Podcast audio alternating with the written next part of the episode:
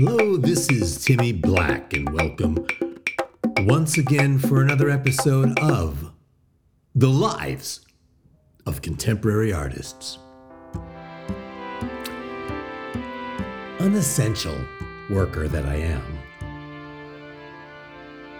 Um, inessential worker that I am.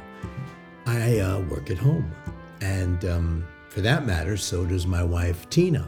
Tina is Tina is great, but but but but but but uh, I think she's even I think she's even less essential than me, which is saying quite a bit. But then again, it's it's all well, it's all relative. Anyway, anyway, Tina and I are superfluous.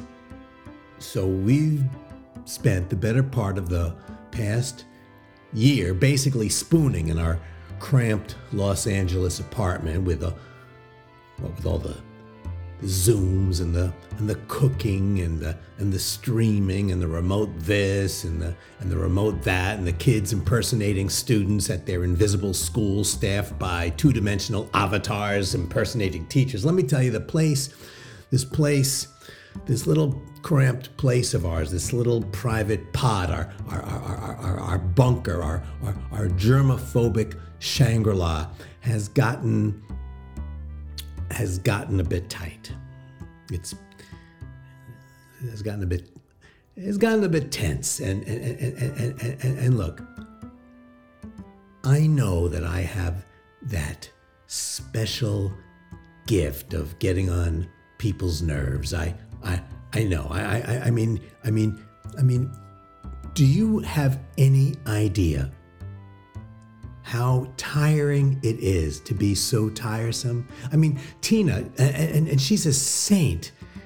I, if it were me, I would have poisoned me by by now. I would have I would have dropped some arsenic in the ramen by now. I mean, if I were Tina, I would have sent me packing. But she is, God bless her, she's a real saint. Anyway, the other day, the other day, Tina shows me this this email that she gets at work from her. from her immediate supervisor. And if you're wondering what Tina does for a living,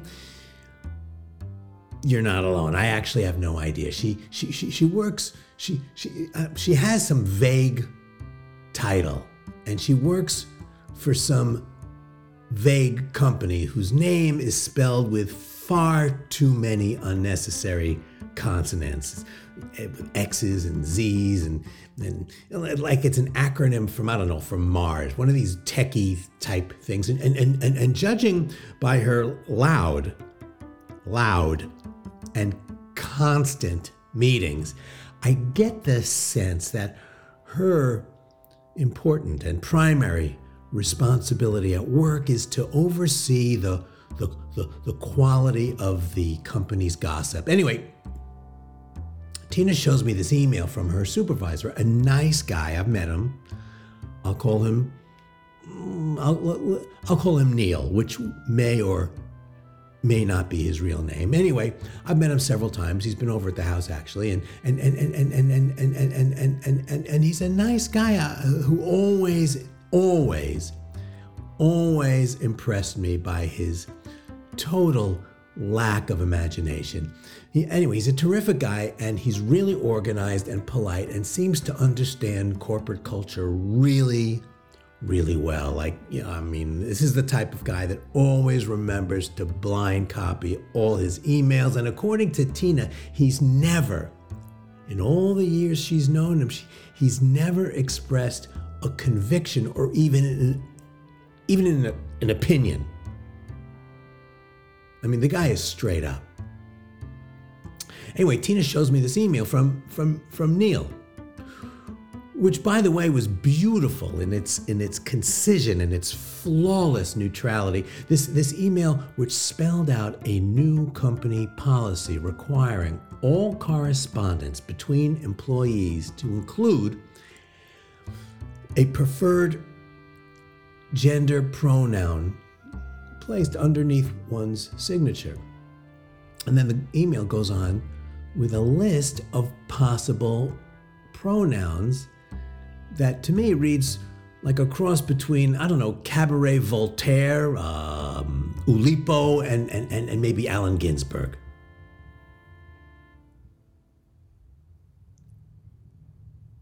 Sie, Zier, wie wer per, he, she, they. It was,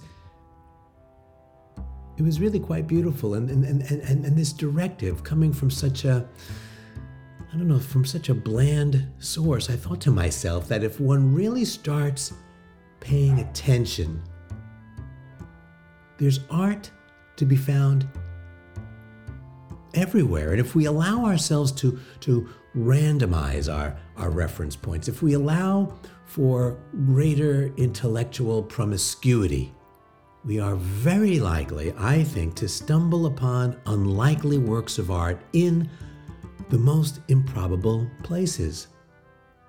I mean, I don't know about you, but I tend to tire rather easily from art that, well, art that, well, that, art that, that looks like art. I, I, I mean, art with a capital A, that art that looks like art. And, and, you know, after a while, all this capital A art starts to blur it. It starts to, it starts to blur. It blurs into a, into a murky, milky, rancid puddle of, of, of, of, of, of, of, of cleverness, of cleverness. Not that that's necessarily a bad thing, but from time to time, if and when you look in all the wrong places, there, there can be wonderful treasures of, of, of, of, of dangerous, dissonant, savage, ecstatic beauty.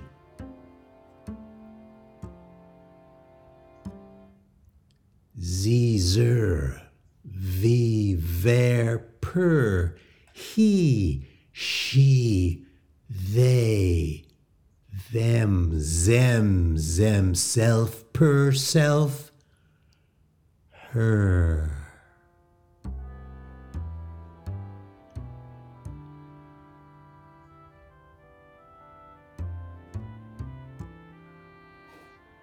So, today, in this episode, my my featured artist, my featured contemporary artist is Neil. And Neil, if you're listening, I mean it. I mean it, man. I love your work. I really do. And Tina does too. And and she responded right away to his email, by the way, to your email, Neil, if you're listening. She responded right away.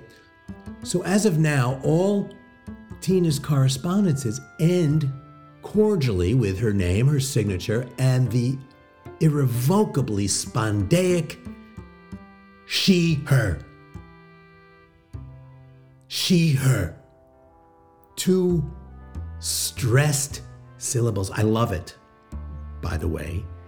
But, you know, I'm a I'm a poetry nerd, but I, I love it. Anyway, Tina asked me what, hypothetically, what my choice would have been. If I had to include a, some signifying addendum to my identity, what would it be? And I'm, and I'm, I didn't have to think very long. I think it's pretty easy. I didn't have to think very long because I know who I am.